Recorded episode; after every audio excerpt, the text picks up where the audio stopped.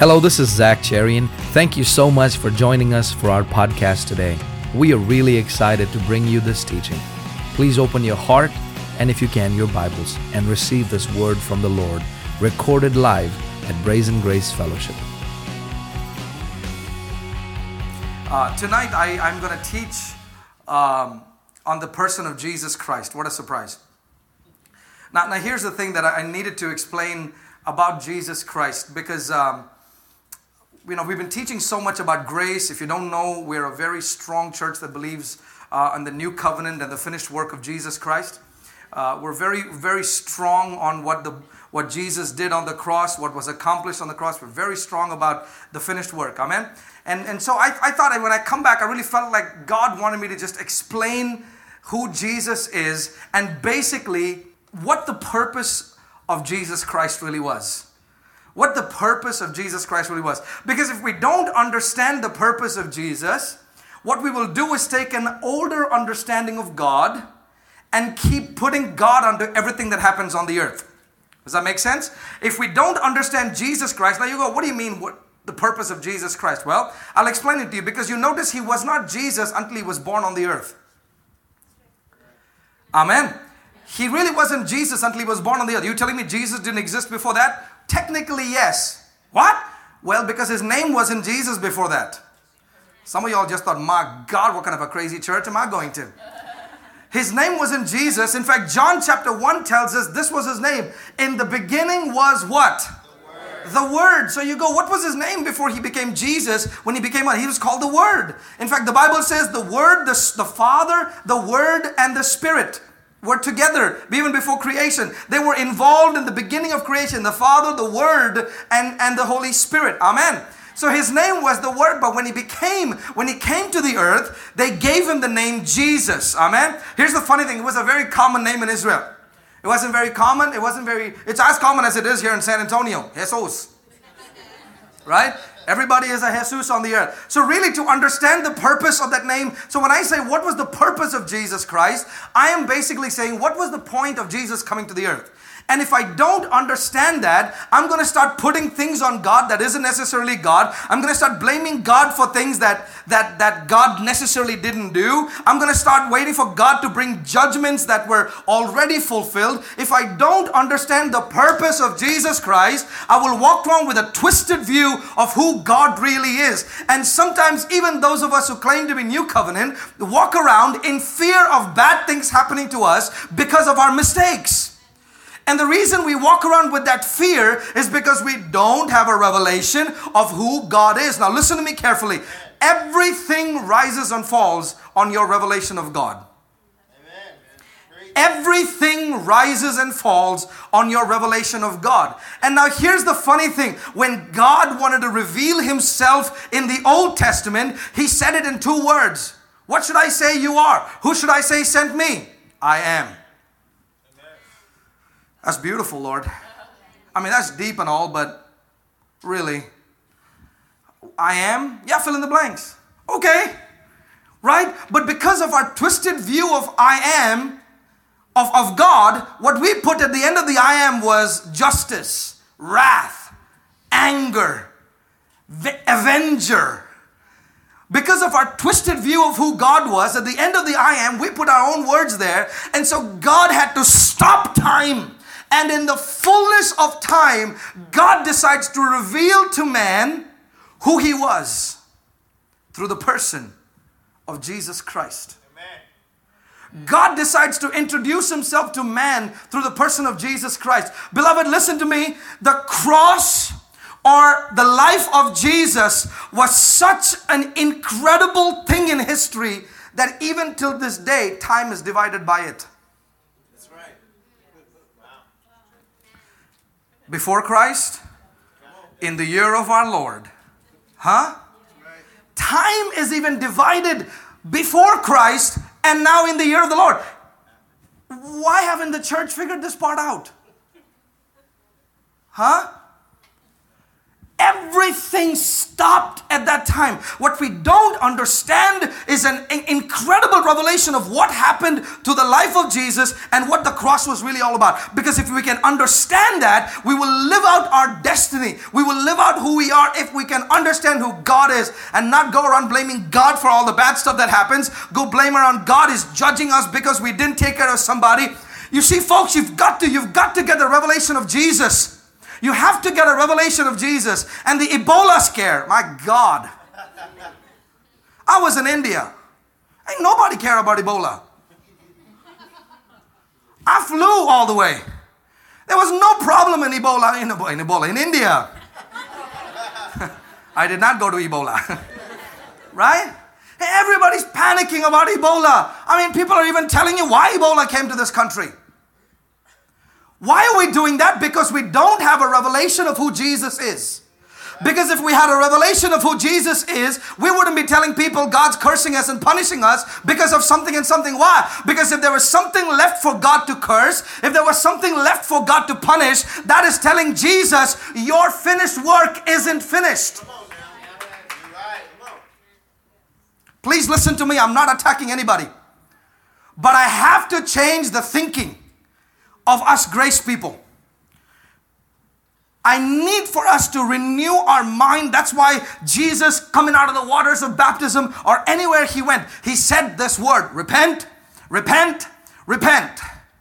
Now you notice when Jesus said that, people didn't fall on their face and say sorry for their sins. Because the word repent in the literal meaning of what Jesus said, metanoia, the Greek word metanoia was what? Change your mind, to change your thinking. It wasn't to say sorry for your sins. It was to change your thinking. You're thinking about what? You're thinking about God. He was telling the Jewish people, boys, you have an idea. You think you figured this God thing out. You think you've understood this God thing out. You don't have a clue. You don't have the clue. So you need to repent. Change your thinking. Change your thinking to what? Change your thinking to who I am. If your idea of God doesn't fit me, then you are wrong. I can't get more simple than that. Well, but what about, are you telling Jesus he isn't God enough? That there was a portion of God that wasn't revealed through Jesus? Is that what I'm literally telling the Lord? Oh, Jesus, you were nice and all, but then there is that other side of you that you haven't showed us yet. No, sir. Colossians chapter 2 says clearly, for the fullness of the Godhead, the fullness, everything God was revealed in Jesus Christ. Listen to me. Everything God was, God is, and God ever will be was revealed through the person of Jesus Christ. So in the famous words of Bill Johnson, I refuse to believe anything about God that I do not see in the person of Jesus Christ. Amen. I refuse to believe that God forgot to judge some sin. And so therefore he's judging America today. God must be doing a really bad job because only one guy died. I always freak out when people talk about Katrina was the judgment of God against America. Well, then God has a really bad job because the first thing that came up was the gay pride. I'm not mocking it. I'm telling you facts. If God wanted to wipe something out, you can't even find the city. Go looking for Sodom and Gomorrah. You can't find it. You can't find it. Why? Because when God's serious about taking something out, he takes it out, baby. But through the person of Jesus Christ, it is important that we understand. We understand who Jesus is through who God is through Jesus. I cannot believe anything else about God that I don't see revealed through the person of Jesus Christ. So I got to understand, who is Jesus? What did he do? Why was he on the earth? So I got 5 points for you that I want you to study. Fundamentals, as fundamental as it gets. I want to talk to you with Jesus. It's amazing. I've been in ministry for 18 years, and I have never preached more about Jesus than I have since I came to the Grace Message. It has all been about Jesus. It's not been about me. It's not been about what I can do, what I cannot do. It's always about Jesus.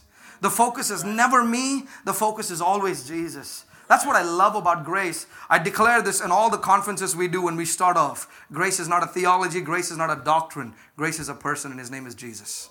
Hallelujah. Number one, what was the whole point of Jesus. Number one, he came to reveal God. Now, please, I encourage you to take notes because I want Brazen Grace to learn this habit. It's a good habit because y'all need to go home and study what I'm teaching. I get that all the time. Wow, what a word, man. That was deep. What's deep? What do I preach about? Didn't really get it, but it was deep. I really don't want that. I want y'all to go study this word. Why did Jesus come? Jesus came first and foremost to reveal God. Now, I didn't put the Father there intentionally, because Jesus did not just come to reveal the Father, Jesus also came to reveal the Holy Spirit. In fact, the most important person in the Godhead for you and I on the earth to live out our destiny is the Holy Ghost. He was the first one that was breathed into man in the Garden of Eden. He was the first person of the Godhead we actually came into unity with. Even before we knew anything, when we were mud, we were dust. God breathed the Ruach, or the Spirit of God, into us. And when man came alive in the Garden of Eden, the first person he knew was the Holy Ghost. So God didn't just come to reveal the Father, he came to reveal the Son. So when someone tells you, well, the Father is an angry, mad guy, but Jesus is the good one, I like Jesus, that is not good theology, because Jesus is the Father revealed. Turn to John chapter 14.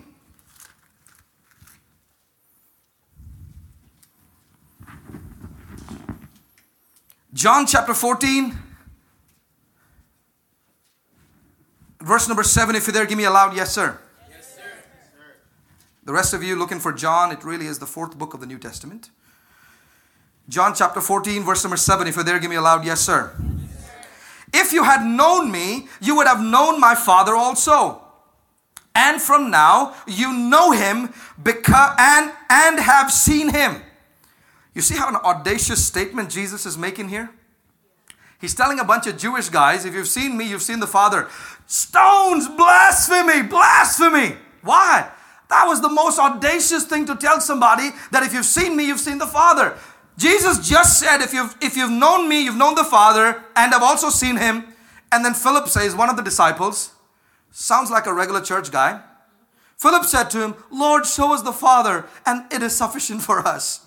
Come here, boy. Come here. Backside smack. Just come here. Which part of, if you've seen me, you've seen the Father, don't you get? But that sounds like church people, right? You're too good, God. You're too nice. I mean, we want to see the Father side of things. We want the discipline side of things. Yeah, but the Father's discipline isn't wrath. It's love. I don't send my children. This is going to mess with your theology. I don't send my children to the house of some bad person. New people in the house. I got to behave myself. Y'all who know me know what I'm going to say there. I'm not going to send my children to the house of a bad guy so they can be tortured, so they can learn patience.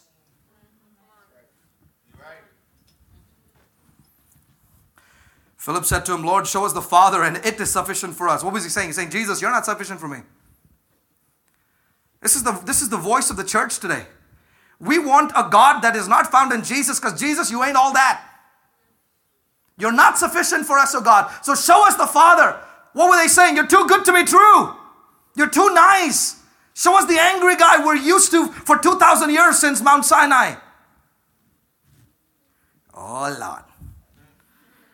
Jesus said to him, have I been with you so long, and yet you have not known me? That is the love of Jesus flowing out of him. If Jesus was Zach and Zach was Jesus, you dummy, dodo, slow, really slow guy. Let me break it down for you. But thank God I'm not God. Jesus said to him, have I been with you so long, and yet you have not known me? Philip, he who has seen me has seen the Father. So how can you say, show us the Father? It's amazing. Jesus was saying, if you've seen me, you have seen the Creator of heaven and earth. If you have seen me, you have seen God. Woo! But you're walking around looking like us.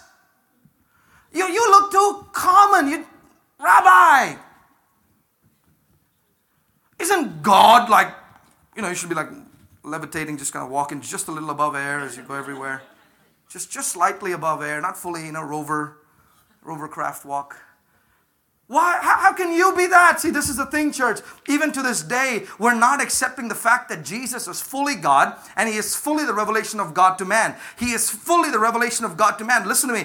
Everything rises and falls on your revelation of God. And if your revelation of God is not found in the person of Jesus, you will always go messed up, twisted, trying to find who God is. If you don't understand the person of Jesus, Jesus is perfect.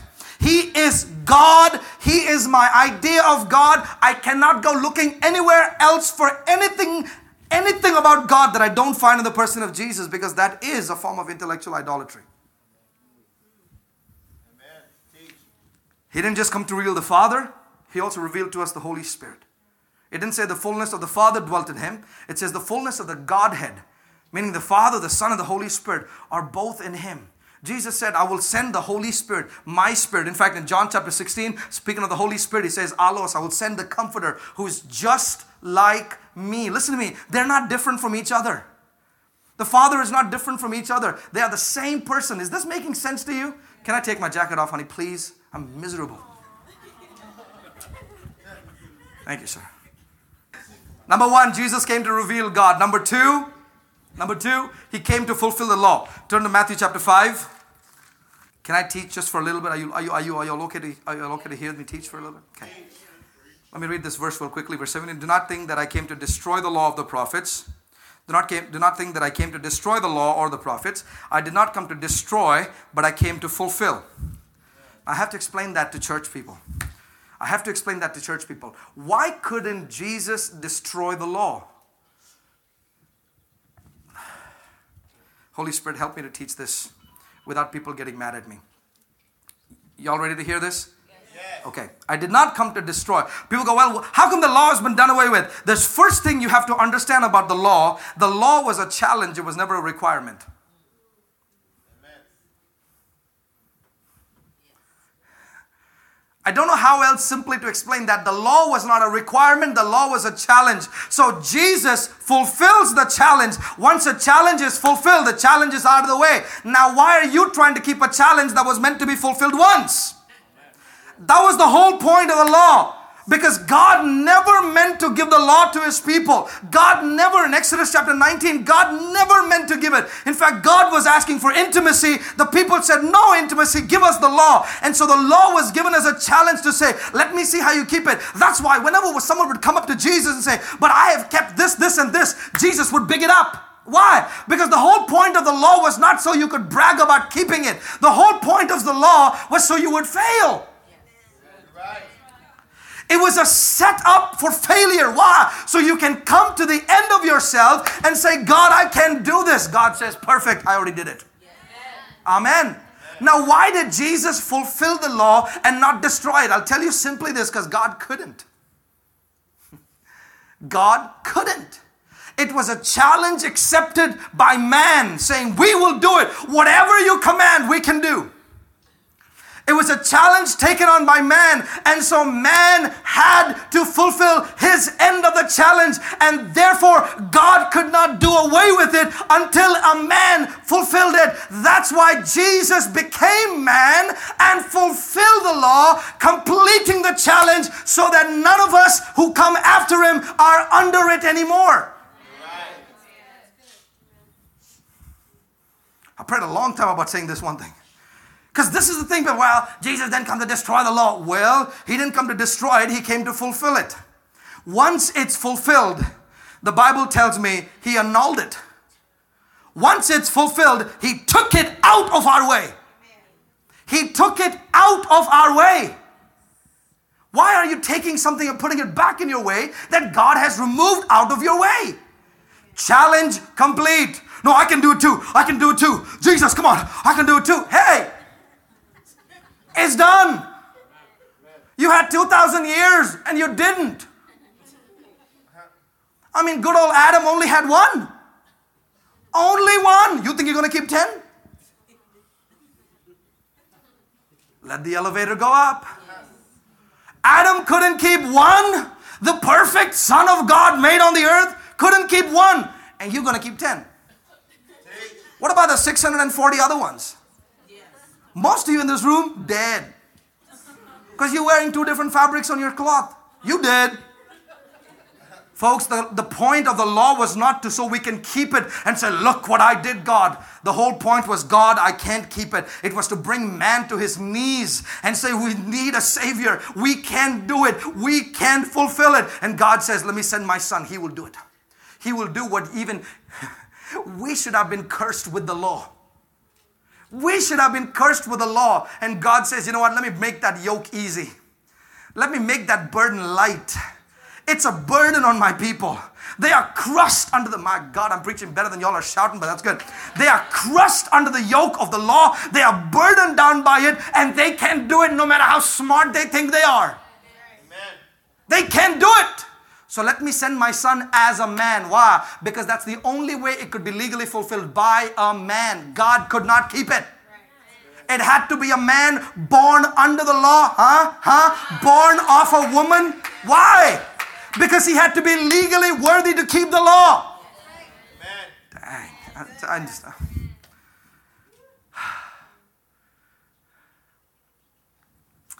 The law was a challenge. It was never a requirement. That's why you got people walking around saying, well, I'm trying to keep it. I'm trying to keep it. You're going to die. You're going to die. Is this making any sense to you? Yeah. So now you go, well, why did Jesus have to fulfill it? Because he was actually having mercy on us. Why didn't God just do away with it?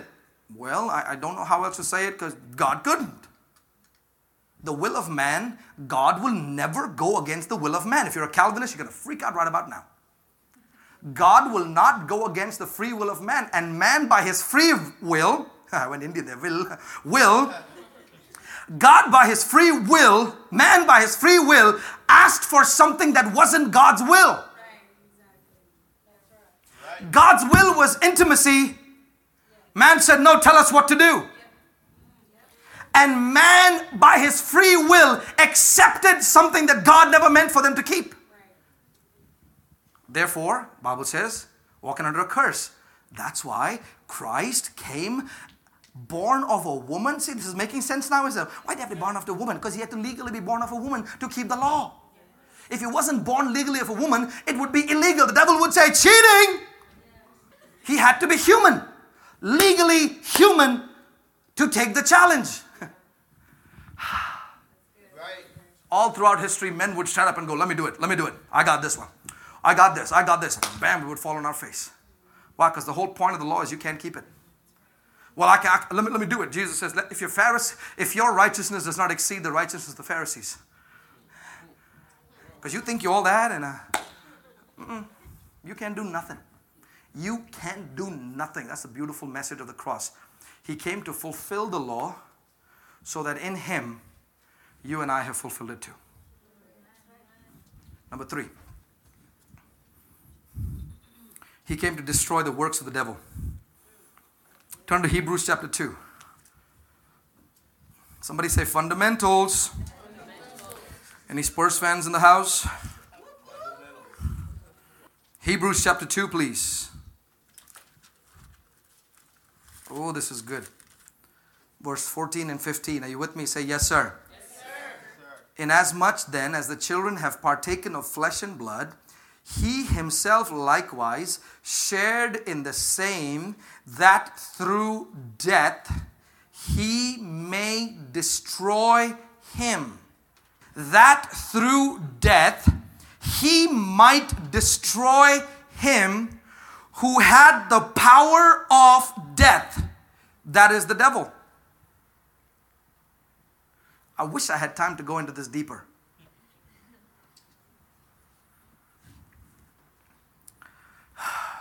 Stay right there in Hebrews 2. Go to 1 John chapter 3 verse 8 quickly. 1 John chapter 3 verse 8.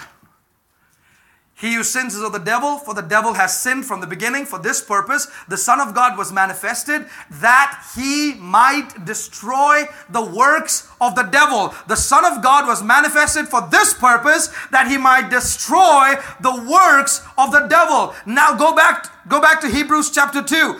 That through death he may destroy him who had the power of death, that is the devil. Verse 15. And release those who through fear of death were all their lifetime subject to bondage. Can I read that in the Amplified? This is going to be really good. You're going to love this one.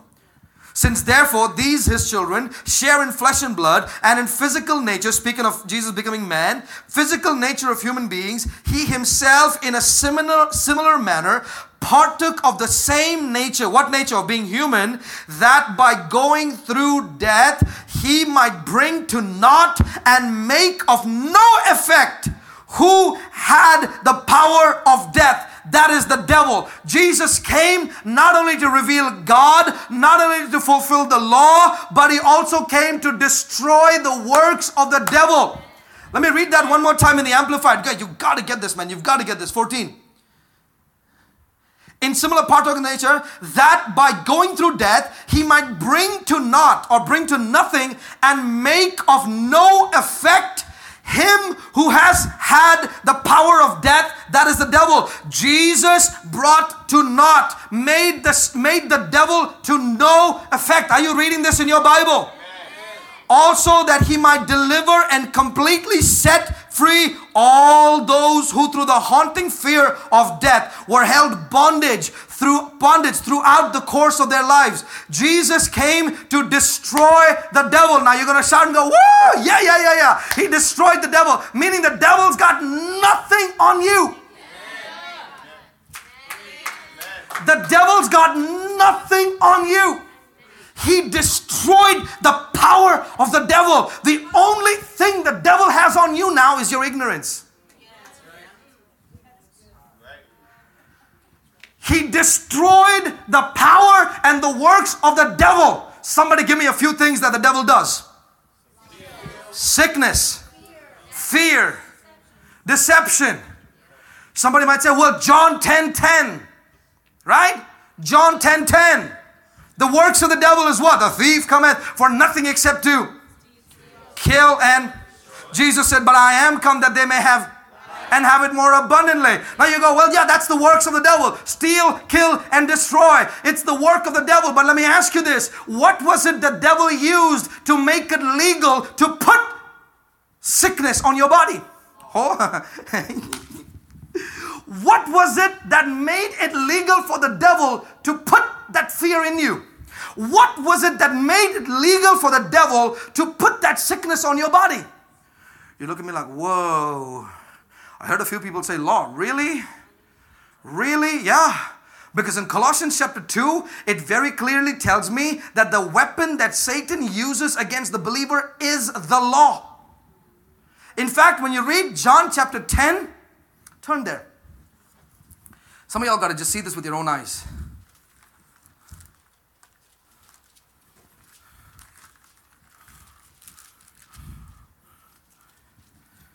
John chapter 10, verse 10. John 10:10. You there? The thief does not come except to steal and kill and destroy. I am come that they may have and have it more. All my life I taught the thief as being the devil. Now, yeah, technically that's true. It was the devil. But let me break it down who this thief is. Can we break it down? Verse 7, Jesus said to them, most assuredly I say to you, I am the door of the sheep. All whoever came before me are thieves and robbers. Who is Jesus speaking to? Hindus? Huh? Who is Jesus speaking to? Context, church, come on. He's speaking to Jews. Is he talking to the great Greek philosophers of that time? All who have come before me, like the great Greek ones, are liars and thieves. No. He's talking to Jews here.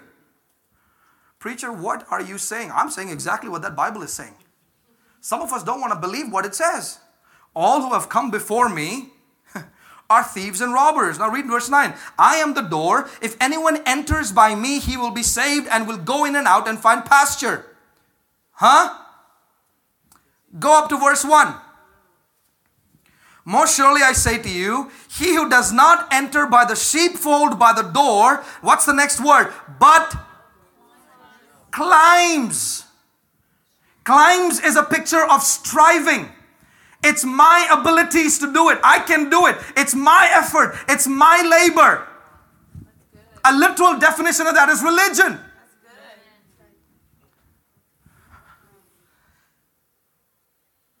He who does not enter the sheepfold by the door, but climbs another way, the same is a thief and a robber.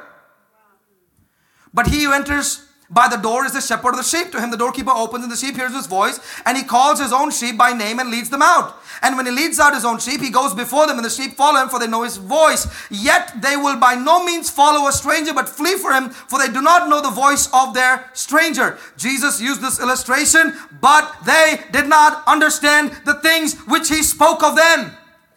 To this day, we seem to not understand that. Church, I've been in grace for 5 years, I think. 2007 to 2004. How long is that? 7 years? I've been in grace 7 years, and I only got this one this year.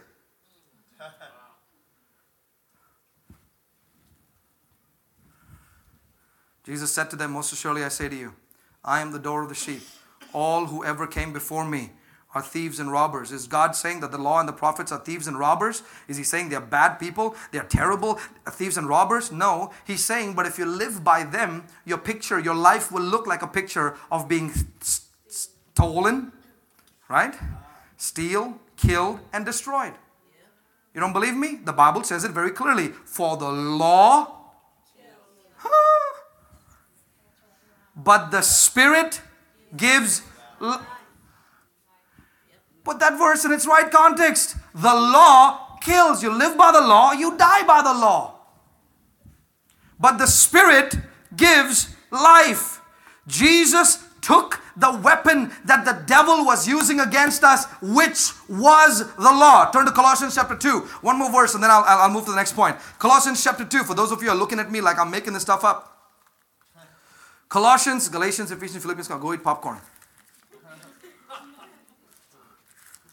Colossians chapter 2,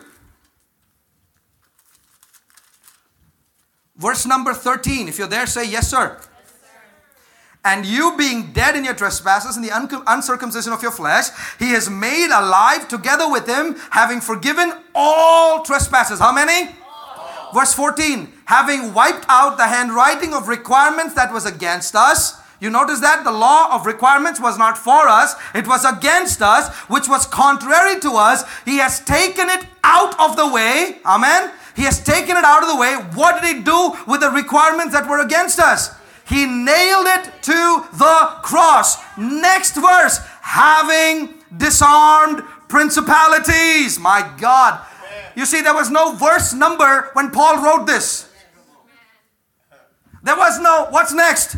The line before that says he took the law and nailed it to the cross, having disarmed principalities. He stripped Satan of his weapons. By doing what? By nailing the law to the cross. Amen. Somebody say fundamentals. Fundamentals. Why did Jesus come? Why did Jesus come to the earth? To destroy the works of the devil. When I said the works of the devil, all of you went, well, that's sickness, that's disease, that's sin, and that. Every one of that is true.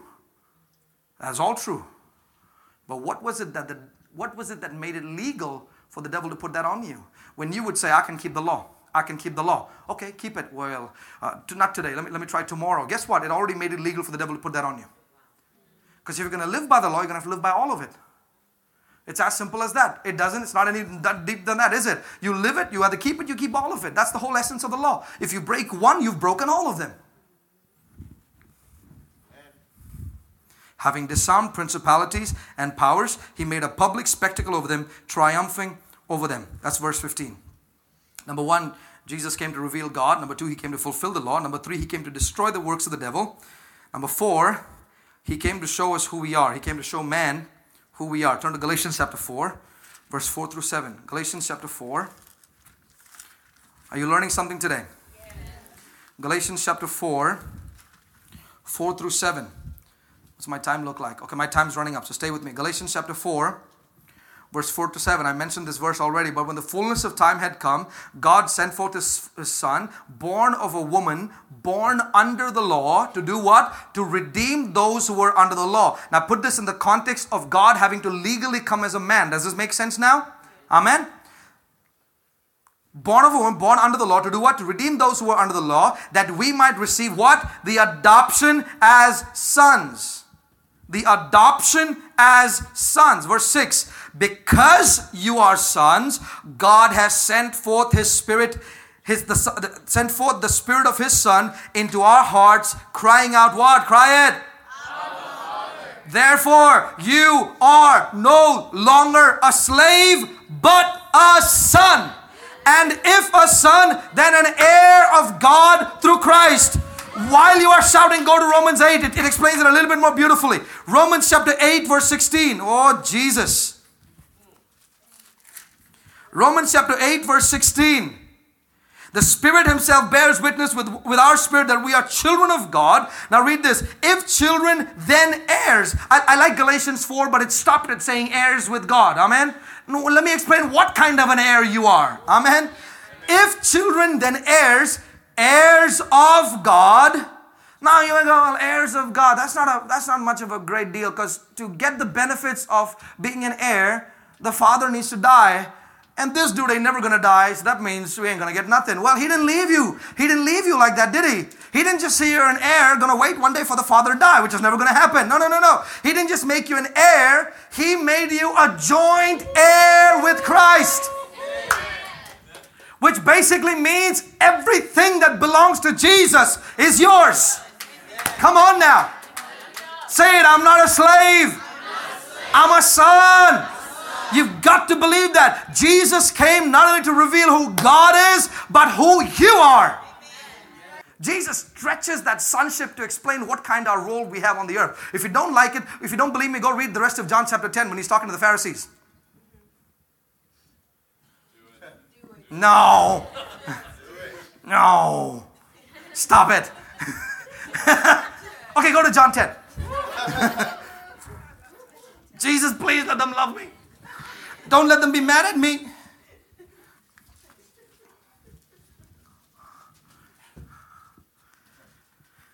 I promise I wasn't saying that to make y'all ask. I was just really trying to avoid it today. But okay, this is Jesus still talking in the context of the law and grace. Amen. Those that are his sheep and those that are not.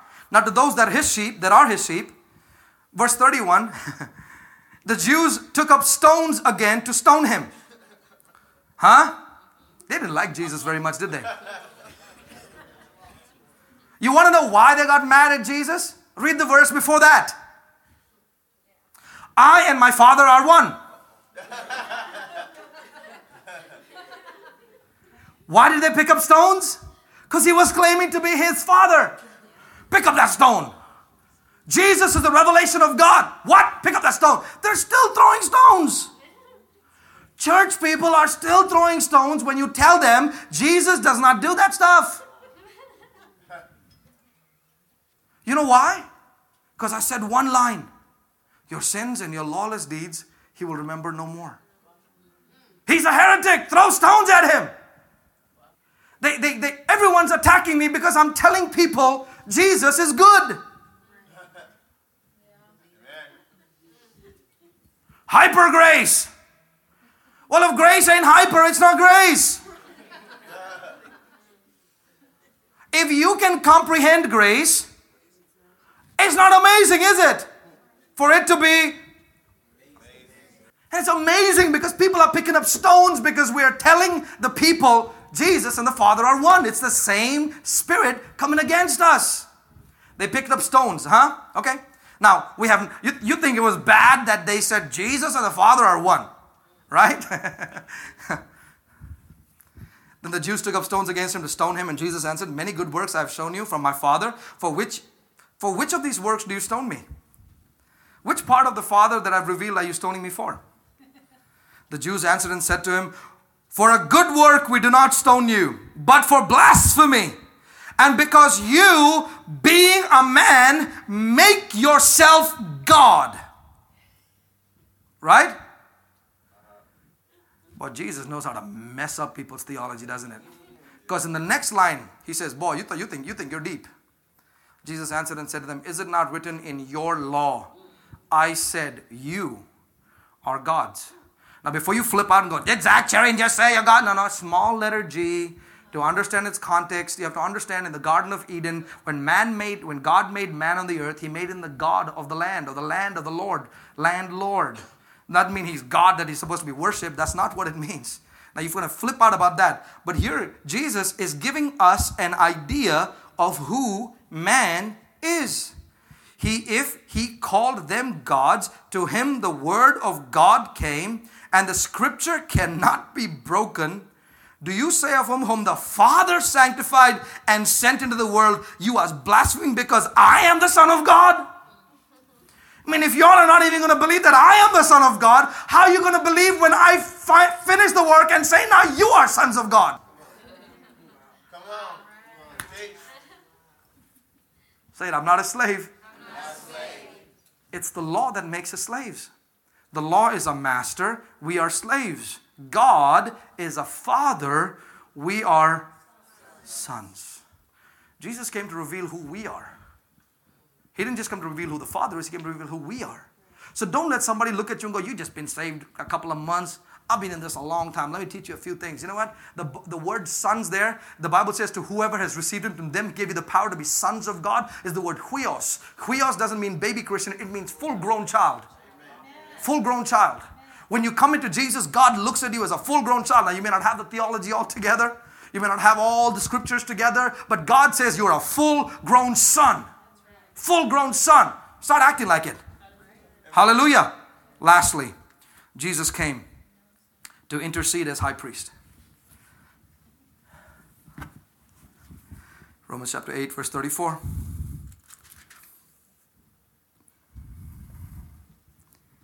Who is he who condemns? It is Christ who died and furthermore is also risen, who is even at the right hand of God, who also makes intercession for us. People say there is nothing Jesus is doing right now, because after he finished, he sat down. Well, this verse tells us sitting down doesn't mean doing nothing. There is a role he is doing even though he is seated. And what he's doing right now is interceding for us. Now, as soon as I said the word intercede, every one of you who've been Christian for longer than 5 years saw Jesus on his face bowing down and praying. Because our idea of intercession was, let's intercede. Oh my God. This means this is a deep prayer. See, there's prayer and then there's intercession. Prayer is like, oh, Jesus, that's his food. But intercession is like, right? Intercession is a lot deeper. Intercession is a lot. Please, the word intercede simply means stand in the behalf of.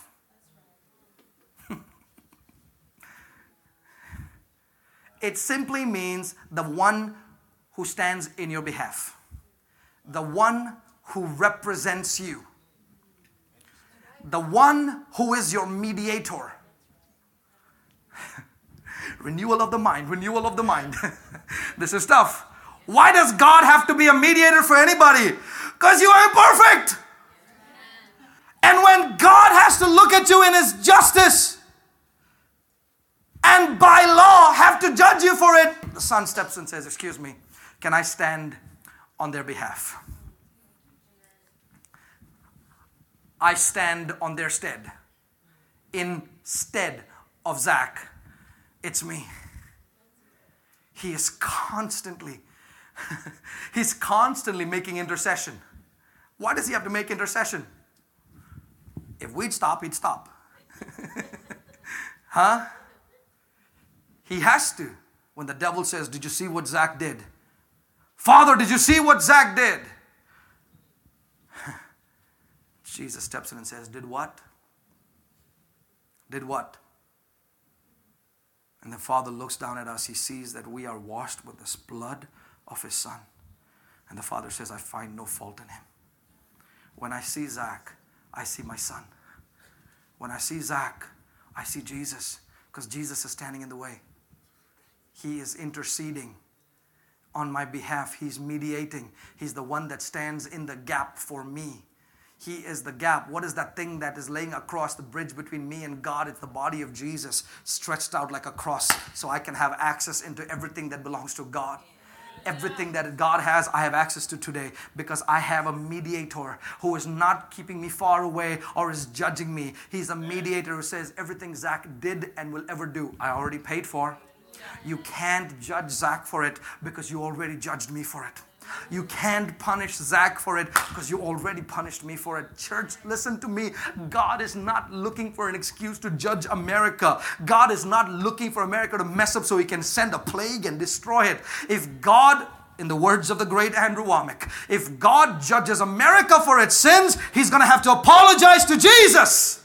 Amen. Because he already put Ebola on the body of Jesus. God wasn't up there in heaven going, Ebola, dude, we missed that one. Where'd that come from? AIDS. Woo! These humans come up with a new one every year. Every sickness known and unknown to man was put on the body of Jesus. Every sin you've done and you will ever commit was put on the body of Jesus. He has forgiven you forever. Forever. Boy, if they attack me for this, this is a good reason to attack me. I will never be ashamed of this gospel of Jesus Christ. For this is the power of God. We've tried that other stuff, man. People are still sick. We've tried that other stuff. People are still broke. People are still living in sin. But I'll tell you, when you tell a sinner, your sins have been forgiven you. God does not hold your sins against you. God sees you as righteous. God sees you holy, as a chosen generation, as a royal priesthood. All of a sudden, the believer goes, if that's what God says I am, then that's who I am. I don't have to try to become holy. I am holy. I don't have to try to become righteous. I am righteous. I don't have to try to get healed. I am. Hallelujah. Hallelujah. Why? Because there's a mediator. And everything that I have to be judged for, he needs to be judged for. Guess what? He already was. And because of the law of double jeopardy, God cannot judge you for something that his son was already judged for. You missed that one, but that's good. He cannot judge you for something he already judged his son for. Who is Jesus to you today? The word theology, theo, logos, theo, God, logos, study of, or interpretation or revelation of. My question is, what is your theology today? What is your revelation of God today? Is it this deep mystery? Oh, he's so sovereign. He's so sovereign. You know that word is only used even one time in the Bible, and yet it's quoted by church people many times. I've said this many times, and I'll say it again. The sovereignty of God is not his excuse to be bad.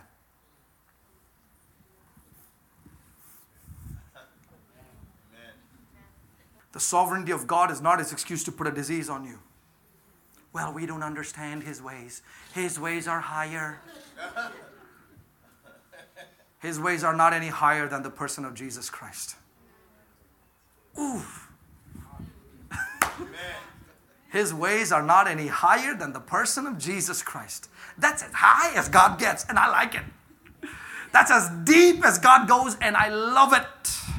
Listen to me. Nothing can separate you, beloved. Nothing, nothing, nothing can separate you from the love of God, which is found in Christ Jesus. No demon of hell, no demon, no principality, nothing. Would you believe this? Nothing can separate me from the love of God, which is in Christ Jesus. No height, no depth, nor at any created thing, not things past, not things present, not things to come. Nothing, nothing can separate you from the love of Jesus Christ. If you can believe that, if you can believe that, sin, sickness, and Satan will have absolutely no power over you. Who is Jesus today? He is God. He is the revelation of God to me. Jesus and nothing. Jesus and nothing. I don't want to hear another story. My goodness, I saw this movie, Noah. Oh, Lord. I saw that dumb movie on the way to India on the plane. Oh, Jesus. And all the Christians were rising up in rage against that horrible. How can they do that? About how can they represent God like that? Well, because you do in your pulpits. It's time we repent. We repent. We repent. I ain't talking about you falling on your knees and saying sorry for your sins. I'm talking about returning and changing the way we think about who Jesus is. I've made it my life's plan. Boy, when I used to preach that other stuff back in the day, and there are many of you who've heard me preach back in the day, they loved the message because it was mixed with law and grace. And I decided I'm going to mix nothing. I'm not going to mix nothing anymore. I'm going to preach the pure, unadulterated gospel of Jesus Christ. It's grace and grace only. It's all Jesus, and Jesus is grace. For the law came through Moses, but, shout but, grace and truth came through Jesus. You know what the word but means in English? Whatever was said before that, whoosh. I love you, but it don't mean a thing. Duh. I love you, I'll marry you, but you gotta, hey, ain't no but, get your butt out of the way.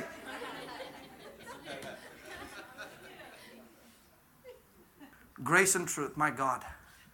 Grace and truth came through Jesus. There was a cross that happened 2,000 years ago and was the beginning of the last and the greatest kingdom. And the Bible said it of Jesus this way, and of his kingdom. And of his kingdom.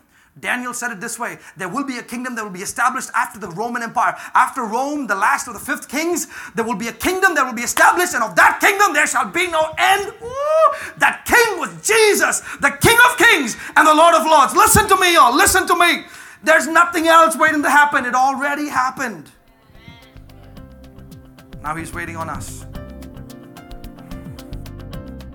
If you would like to receive Jesus as your Lord and Savior, you can repeat this simple prayer with me right now, wherever you are.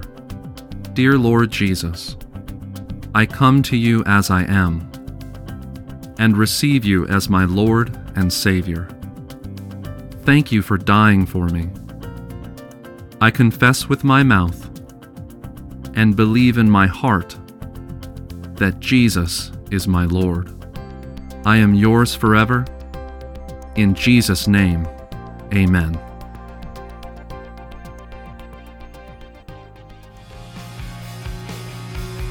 Thank you for joining us today for this teaching.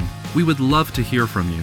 You can write us at ZCIM, P.O. Box 592675, San Antonio, Texas 78259. For more information on ZCIM, please visit us at zcim.org or on Facebook and Twitter at ZCIM Official. God bless you.